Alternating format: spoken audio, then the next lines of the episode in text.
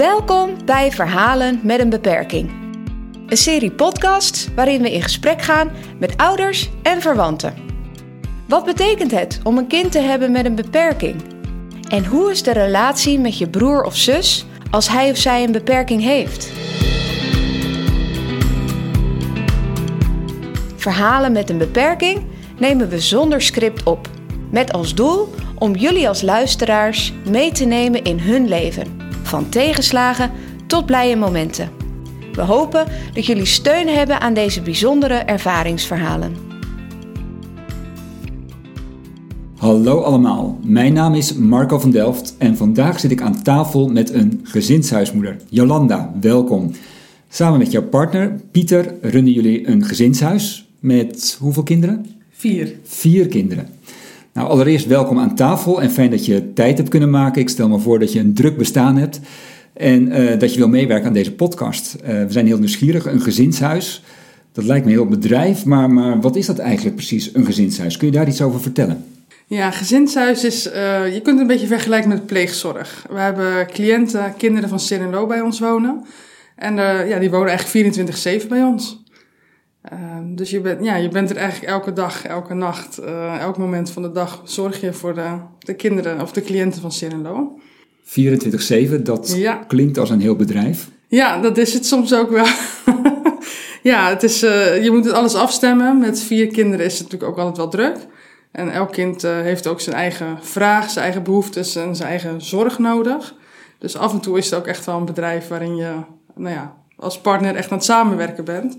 Maar ik moet wel zeggen, als kinderen eenmaal gewend zijn bij ons, dan voelt het heel natuurlijk. Je bent toch gewoon een gezin met elkaar.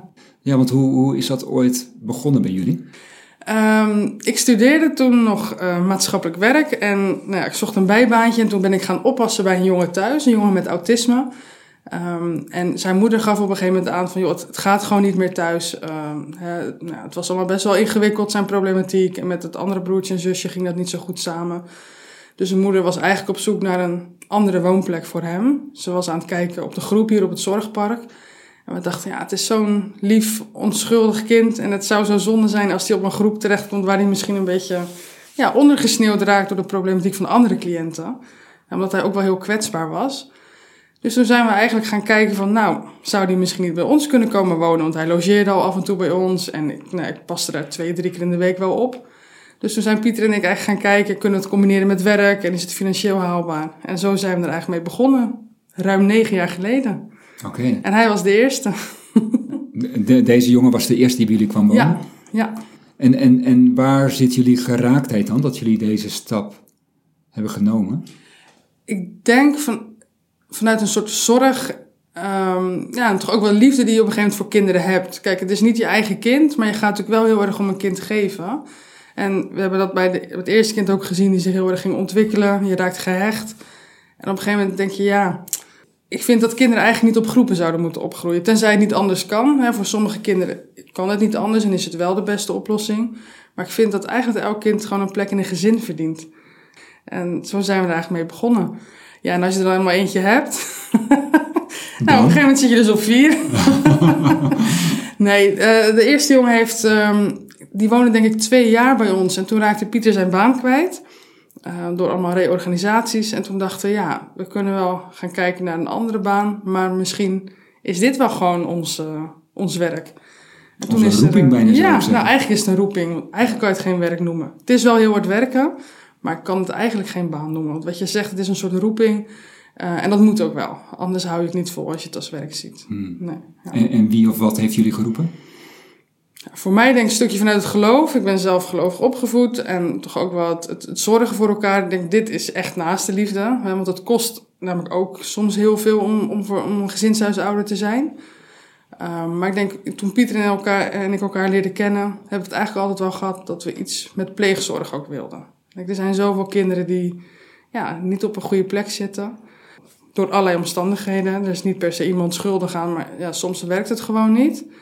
Nou, we hebben allebei wel een beetje ook een zorgachtergrond, ook vanuit thuis wel uh, dingen meegekregen. Dus dat was voor ons vanzelfsprekend om dat te doen. Niet zo snel al. We hadden eigenlijk bedacht, later als we groot zijn, dan... Uh... ja, want hoe jong waren jullie toen, uh, toen jullie eerste zoon gezinshuiszoon bij jullie kwam wonen? Ik was denk ik 26 of zo. Dat is natuurlijk best jong. Want je haalt wel een kind in huis met ja, ook wel allerlei problematiek. deze jongen had dan toevallig autisme. Nou, we hebben in huis ook wel jongeren gehad met hechtingsproblematiek. Nou, dat kan ook wel heel heftig uh, uiten. Uh, verstandelijke beperkingen hebben ze ook allemaal.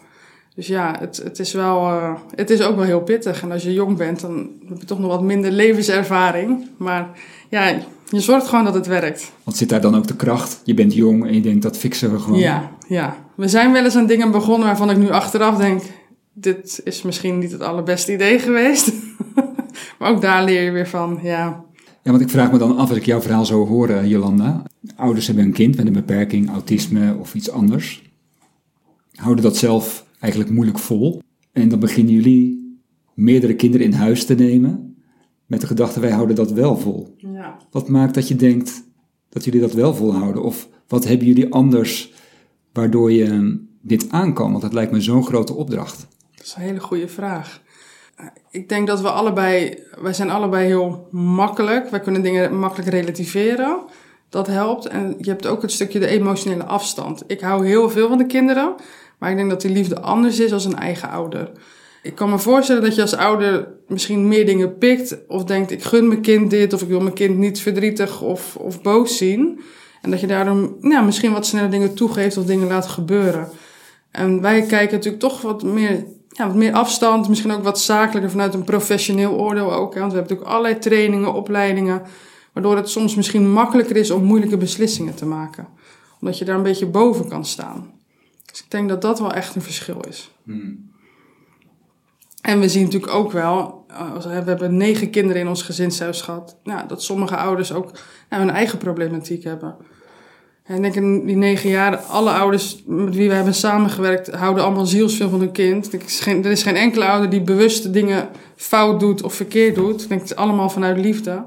Maar soms is de liefde niet genoeg. Soms heeft het kind net even ja, wat meer begeleiding nodig of meer dat professionele stukje. En dan kunnen wij dat soms dus wel bieden. Ja, dus die afstand die emotionele afstand, als ik je goed hoor, die is toch wel belangrijk om het vol te kunnen houden. Ja, ja en daarnaast als gezinshuisouder hebben wij ook gewoon elke maand een weekend vrij. Uh, en die hebben we ook echt nodig om even op te laden. Ja. En ik denk dat is voor Pieter en mij ook heel belangrijk om die tijd samen te hebben. Ik denk, vooral als ik kijk naar de coronatijd, ja, je bent continu aan het werk geweest. En de kinderen waren natuurlijk allemaal thuis ja, dan moet je heel erg opletten dat je niet collega's wordt in plaats van partners. Ja. Dat, uh, en dan is zo'n weekend vrij per maand, uh, ja, dat is heel fijn en ook heel erg nodig. Want hoe ziet dat er dan uit? Want ik bedoel, je hebt vier kinderen, um, maar je hebt vrij. Waar, blijven de kinderen dan? Uh, de twee oudste logeren dan bij mijn vader. Het zijn toevallig twee broers. En de twee jongste, eentje gaat naar een logeerhuis, ook van de instelling. En de ander gaat logeren in een ander gezinshuis. Hoe, hoe voelt dat zo'n weekend? Heerlijk. Geen kinderen in huis? Wat, het voelt heerlijk. Ik niks. nee, het is heel fijn om s ochtends wakker te worden en te denken... oké, ik hoef niemand wakker te maken. Ik hoef geen boterhammen te smeren. Ik hoef, ik hoef niemands tas in te pakken. Ik hoef, ik hoef geen picto's op te hangen. Dat is ook heel fijn. Ik kan doen wat ik wil. Maar ik moet wel zeggen, als dan op zondagavond iedereen weer op bed ligt, dan sta ik wel bij de trap denk ik, ja, het huis is weer compleet. Dus ik vind het ook altijd heel fijn als ze weer terug zijn. Ja, ja, dus je hebt het nodig, maar ook weer goed als, ja. als iedereen weer... Ja, dan voel ik me net zo'n kip die blij is dat alle kuitjes weer... Uh, ja. Ja, ja, ja. ja. En zijn er dingen uh, anders dan dat jullie van tevoren hadden ingeschat? Ik bedoel, je, ik stel me voor dat je met een bepaalde verwachting aan zo'n gezinshuis begint. Mm Wat ik heel leuk vind, is dat um, eigenlijk bijna alle kinderen nog bij ons komen die bij ons gewoond hebben. Zoals wij bijvoorbeeld kerst vieren, dan zitten we, nou, is de tafel helemaal gevuld met allemaal kinderen. Dus met iedereen hebben we nog contact op één uh, cliënt na. En dat vind ik wel echt heel leuk. Dat je kinderen echt ziet opgroeien. Ja, en eigenlijk ook hoe snel je wel met elkaar in het ritme komt, dat valt me ook heel erg mee. Het is in het begin altijd wel natuurlijk aftasten als er een nieuw kind komt. En je, moet, ja, je hebt je ritme als gezin. En dan komt ineens een nieuw uh, poppetje bij, zeg maar. Dan ben je echt weer aan het zoeken. Maar hoe snel en makkelijk dat eigenlijk ook wel weer gaat, dat verbaast me ook altijd wel. Hoe flexibel iedereen is. Hè? Want niet alleen Pieter en ik, maar denk de andere kinderen in het gezinshuis hebben er natuurlijk ook mee te maken als er ineens een nieuw kind komt wonen. Um, en met onze twee laatste plaatsingen zijn wat jongere kinderen. Ja, was voor iedereen wel zoeken, maar zo eigenlijk ook mooi hoe flexibel en hoe makkelijk dat dan ook wel weer gaat. En ja, wat ik lastig vind. Nou, het is soms wel moeilijk als een, eh, voordat een kind bij ons komt wonen, dan lees je een dossier. Of dan hoor je van bijvoorbeeld, eh, als de kinderen hier in de, op de crisisopvang hebben gezeten, dan krijg je een soort overdracht. Dat- Zo'n papier doet nooit recht aan een kind. Het is altijd anders dan dat je verwacht. Helaas niet altijd in positieve zin. We hebben ook twee plaatsingen gehad die we echt eerder hebben moeten stoppen. Ehm, ja, soms kan je het dan ook gewoon niet. En dat is wel lastig om als gezinshuisouder op een gegeven moment te moeten zeggen: dit gaat niet meer, eh, dit kind moet weg. Eh, dat is een vreselijke beslissing. En een beslissing die je als gezinshuisouder dan eigenlijk ook altijd te laat neemt. Want dan komt het stukje emotie. Oké, je bent professional, dit is je werk. Maar om te zeggen: dit kind moet weg, ja, dat is, eh, dat is echt heel moeilijk. En daar heb je dan wel een manager of een gedragswetenschapper voor nodig om dus eigenlijk voor jou te besluiten van dit, dit is niet goed voor jou, maar ook niet voor de andere kinderen. Dus dat is wel moeilijker dan dat ik van tevoren had verwacht. Dus dan is het Ja. toch een soort binding of zo eh, Ja. die je al aangegaan bent. Ja, En die dan voortijdig ehm, wordt afgebroken. ja. ja, en dat is wel heel lastig, want ik bedoel, het kind kiest daar natuurlijk ook niet voor.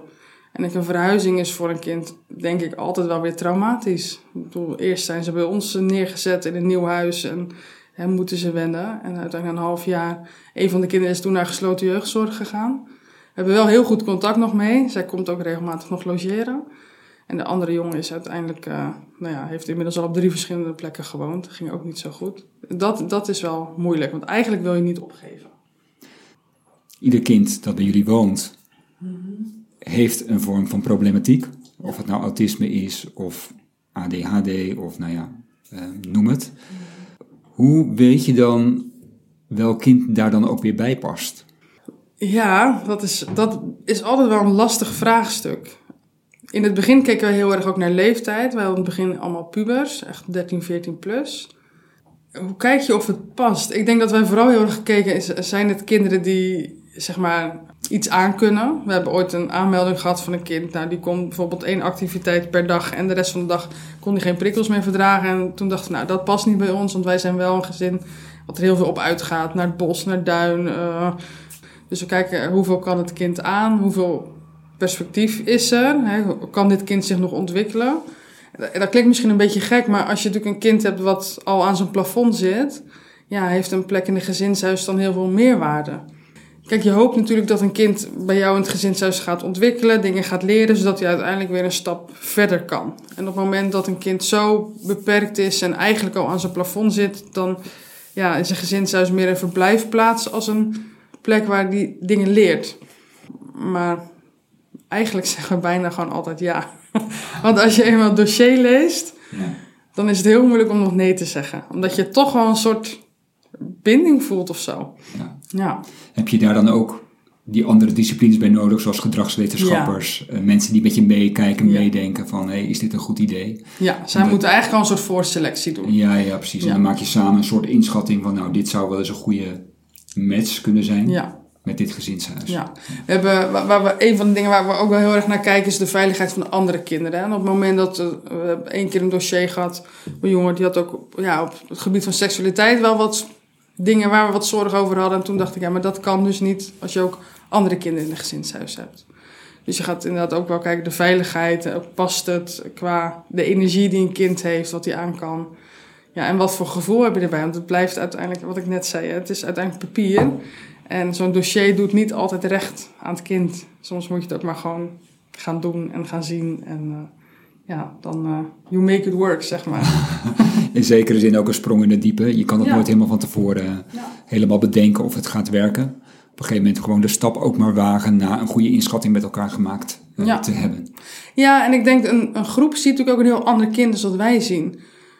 Dat is al met de overdracht, of ik nou begeleider A of begeleider B spreek, die vertellen me soms een heel ander verhaal over een kind.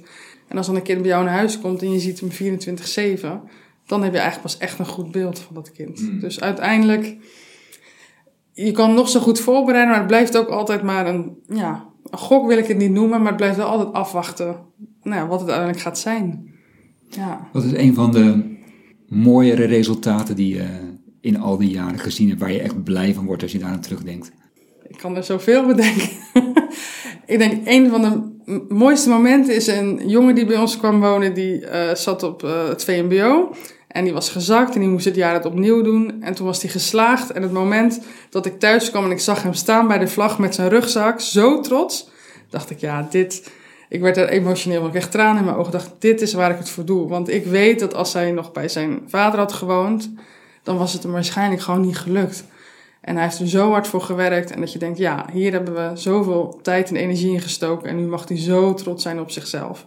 Dat, dat soort momenten. Maar soms ook gewoon op vrijdagavond, als we met z'n allen aan tafel zitten. En ik zie iedereen is lekker met elkaar aan het kletsen. En het is gezellig en iedereen is ontspannen en blij. Ik denk, ja, dit, dit is rijkdom. Echt waar, ja. ja. Want het zal ook wel eens ontploffen. Ja. Of niet? Of is het altijd Nee hoor, dat ontploft ook wel eens. lang niet altijd zo, zoals je het net beschrijft. Ik word bijna jaloers.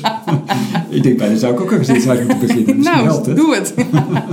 nee, nee, tuurlijk. Het is ook wel eens chaos. En wat ik net zei met de coronatijd en iedereen thuis. En, of dan moesten weer in quarantaine met elkaar. Dat ik echt wel eens dacht, jongens, uh, waar ben ik aan begonnen? Maar... Uh, het, het, het, het, positieve overheerst. Ja, ja, ja. ja, want corona, je begint er zelf over. Um, eh, gelukkig lijkt het nu enigszins achter ons te liggen.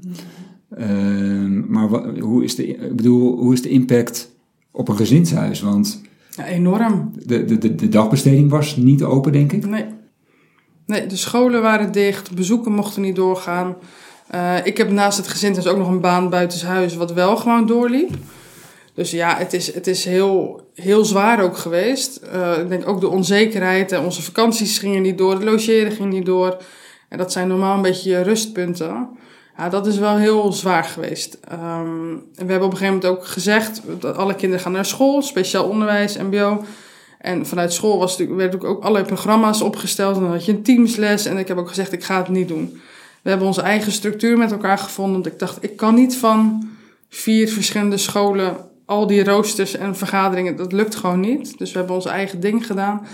En als ik terugkijken, hebben we het eigenlijk ook heel leuk gehad met elkaar. We hebben een soort traditie bedacht dat we elke dag gingen we iets lekkers bakken en dan verstopten we daar een nootje in. En degene die dan het nootje had gevonden mocht dan kiezen welke film we gingen kijken smiddags. Dus het was een soort, ja, iedereen keek daarnaar uit. En dan hadden we gewoon een vast schema van 10 tot 12 gaan we aan school werken. In de middag gaan we met elkaar sporten in de tuin. Kijk, het was overleven soms ook, maar over het algemeen, als ik erop terugkijk, denk ik, we hebben het echt heel goed gedaan met elkaar. Je klinkt creatief. Is dat een voordeel als je creatief bent? Ja, je moet wel creatief, je moet creatief zijn. Je moet out of the box denken en je moet vooral niet bij de pakken neerzitten. Als er dan weer een bericht kwam, ja, eh, de klas eh, zit thuis, want de juf heeft corona, dan dacht ik, oké, nou, even vijf minuten balen, hoe gaan we dit oplossen? Uh, en dat moet wel, want op het moment dat ik baal en er komt niks meer uit mijn handen, dan hebben de kinderen daar ook direct last van. En dan worden de kinderen vervelend of uh, hè, hebben ze sneller last van boze buien. Dus je weet ook, je moet ook gewoon doorzetten en het met elkaar uh, doen. En Pieter en ik zijn een heel goed team samen, dus dat kunnen wij gelukkig ook heel goed. Wat maken jullie zo'n goed team? We kunnen elkaar af en toe ook gewoon een schop onder de kont geven en zeggen, hup, even door. Um, we zijn allebei, we kunnen heel goed relativeren, we hebben allebei echt humor. We kunnen, er gebeuren natuurlijk soms idiote dingen bij ons in huis, dingen die kapot gemaakt worden, of iemand die weer ontploft om helemaal niks. En eigenlijk kunnen we daar vaak gewoon heel hard om lachen. Dan denk ik, oké, sommige mensen zeggen, je moet een boek schrijven over jouw leven. Het zou een fantastisch boek zijn, echt waar. Ja, ga je doen? Ja, nou wie weet ooit. Ja, nee, we zijn, dus dat, dat helpt. Dat we allebei zo zijn en dat je elkaar daarin ook kan ondersteunen om het even een grapje van te maken. En dan ga je gewoon weer door met elkaar. Dus optimisme, creativiteit, humor. Ja. Belangrijke ingrediënten. Zeker. Voor een gezinshuisouder. Ja. ja. En een goed team zijn samen. En een goed team zijn samen, ja echt. Ja, wat moet je het samen doen? Nou ja, niet moet, maar helpt dat, dat je het samen doet? Ja, ja, dat helpt enorm, omdat er zijn natuurlijk ook momenten. Um, we hebben nu een, een, een, kind in huis die ook enorme boze buien kan hebben. En die kan twee uur lang echt gillen, gewoon van die. Nou ja, dat het gewoon tot door merg en been. Dat je dan ook even kan zeggen: van ik, ik trek er even niet meer, wil jij het even overnemen? En dat ik dan even een stukje kan gaan fietsen of wat dan ook. Uh, en dat heb je wel nodig uh, op het moment dat je er even echt klaar mee bent. Want dan kan de ander het overnemen en dan kun je even iets anders gaan doen. Dus dat helpt. Ja, en met vier kinderen moet je het eigenlijk ook wel samen doen. Elk kind vraagt natuurlijk iets anders. Um, en in je uppie een paar uurtjes kan wel, maar een hele dag is wel uh, dat is topsport. Ja, ja, ja, ja, ja twee ja. klinkt me nog als weinig. ja. ja. ja. Jongen, jullie investeren echt met je hele leven dan in, de, Ja. in deze jonge levens. Hè? En onze families dus ook. Dat is het mooie. Want dat, denk, dat is ook wel belangrijk. Dat de kinderen voelen dat ze ook echt een onderdeel zijn van ons gezin. Ze zijn ook onderdeel van hun eigen gezin met ouders uiteraard. Maar ze zijn ook onderdeel van ons gezin. Dus met verjaardagen. Onze families sturen de kinderen ook een kaartje of een cadeautje. Eh, dus de kinderen voelen zich daar ook wel echt onderdeel van. Ja, want, want dat, dat vraag ik me dan ook af. Hoe is dat voor, voor deze kinderen? Want het, het lijkt me op, op een bepaalde manier ook verwarrend. Hè? Ze hebben een gezin waar ze geboren zijn. Ja. Maar, maar er is nog een gezin Ja. waar ze ook helemaal onderdeel van zijn. Hoe gaan ze daarmee om? Dat is per kind wel verschillend. En dat, dat, dat is ook heel lastig en dat blijft ook heel lastig. Ook voor ons. Hè? Je bent ook continu bezig. En je probeert jouw opvoedingsstijl en jouw normen en waarden ook te checken met, met biologische ouders. Hè? Want je wil, nou, je wil ook wel bij hun aansluiten. Eh, ik vind het ook belangrijk dat de kinderen nou, de, de cultuur en normen en waarden van ouders ook meekrijgen. Ja, soms botst dat en dan is dat wel heel ingewikkeld. Ehm, maar we hebben al- altijd een van de regels die Piet en ik voor onszelf gemaakt hebben, is dat wij niet willen dat de kinderen ons papa of mama noemen. Ehm, ik wil dat het heel helder blijft. Je hebt een eigen papa en mama. Eh, wij zijn gewoon Pieter en Jolanda en wij zorgen voor jou als een papa en mama. Ehm, en met de grotere kinderen is dat ook makkelijker. En met de kleinere, die, vind, die waren op een gegeven moment heel erg zoekend. En dan gingen ze ook mama zeggen en dan gingen ze kijken hoe ik reageerde.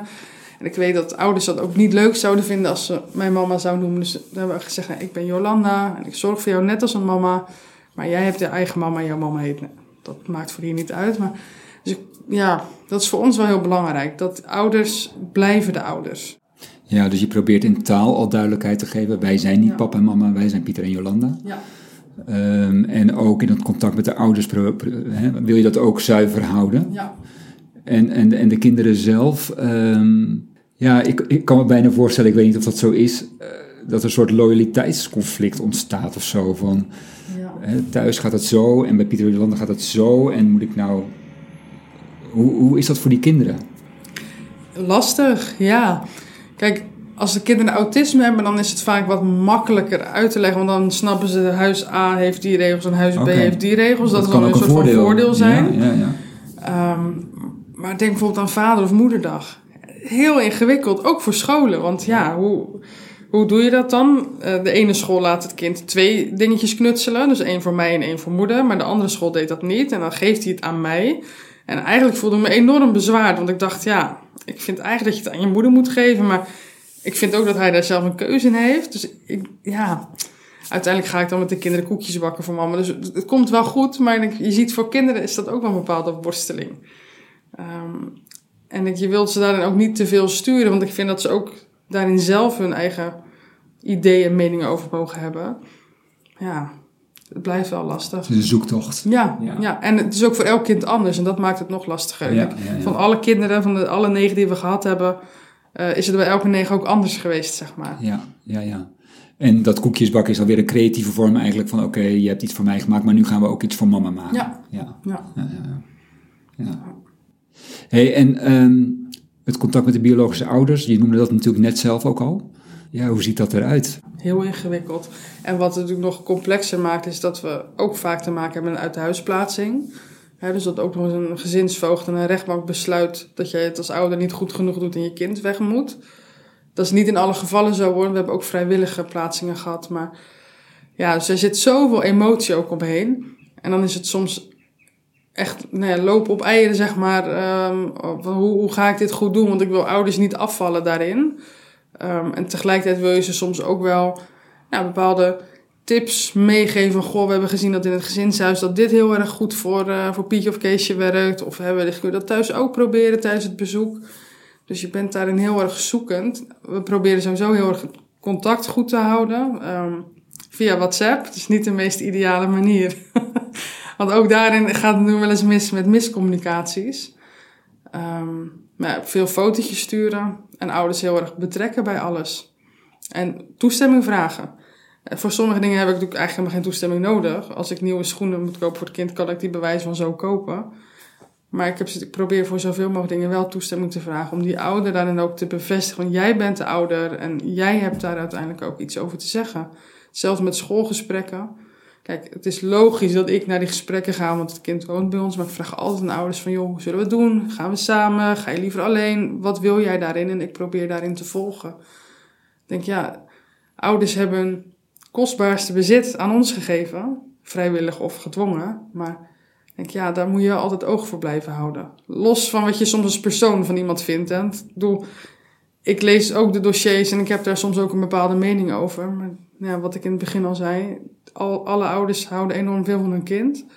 Um, fouten maken ze niet bewust. Dus ik probeer mijn eigen mening dan wel echt heel erg opzij te zetten. En ja, voor het kind en die ouder daarin uh, het beste te doen. Ja. En soms is dat lastig. Ja, ja, ja. Ja, Dus het oordeel laat je achterwege.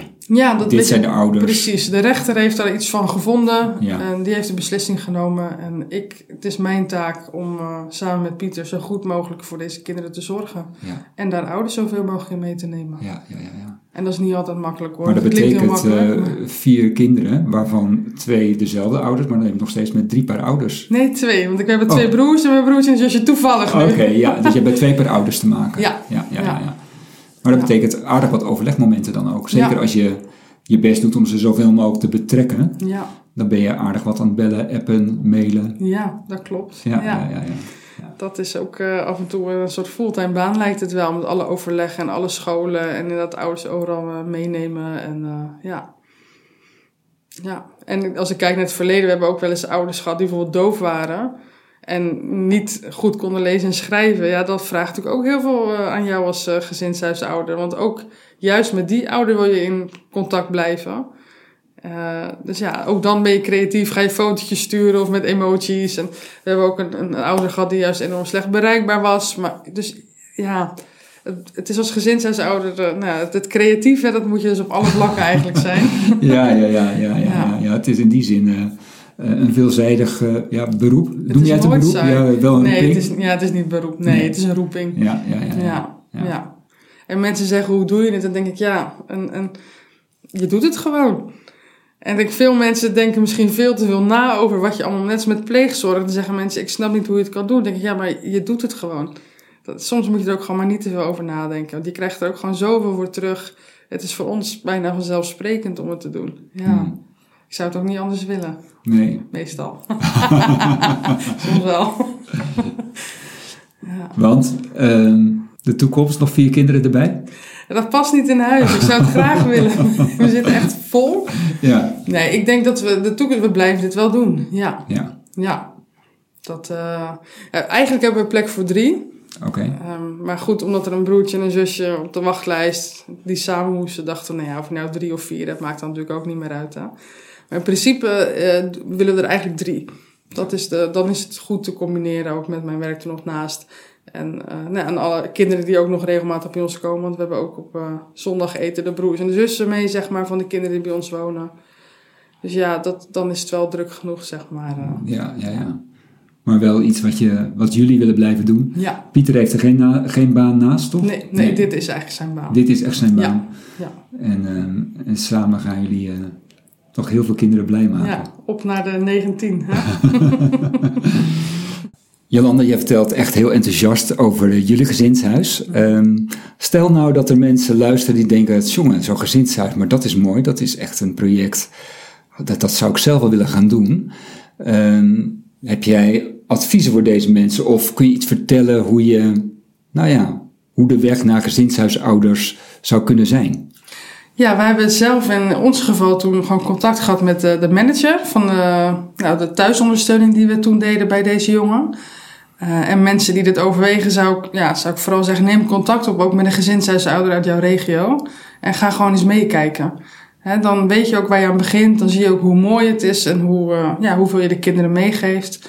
Ehm, en dan kun je van daaruit contact opnemen met eh, de manager. Kan iedereen zomaar gezinshuisouder worden? Eh, nee, je hebt in principe een MBO niveau 4 opleiding nodig in de zorg En een hoop optimisme, creativiteit en energie. en energie. En wat misschien ook nog wel goed is om te weten, als je het als partner doet, dan in principe één van de partners heeft een, eh, een diploma nodig. En de ander ja, werkt natuurlijk wel met jou mee, maar hoeft niet per se een opleiding in de zorg te hebben. Nee, dat is helder, Jolanda. En ik neem aan dat als mensen meer informatie willen, dat ze ook bij www.cirelo.nl terecht kunnen, gezinshuisouder, en daar ook wel informatie vinden. Ja, klopt. Uh, Jolanda, dankjewel. Ja. Je hebt een mooi verhaal verteld uh, met uh, heel veel passie en heel veel liefde ook. Ja. Um, daar wil ik je heel hartelijk voor bedanken dat we een inkijkje mochten krijgen in een gezinshuis. Ja, geen dank. Dank je wel voor je aanwezigheid. Voor de luisteraar. Hebt u vragen naar aanleiding van deze podcast of wilt u graag in gesprek met iemand van Geestelijke Zorg Cirelo? Mail dan met geestelijkezorg.cirelo.nl. Dank voor het luisteren.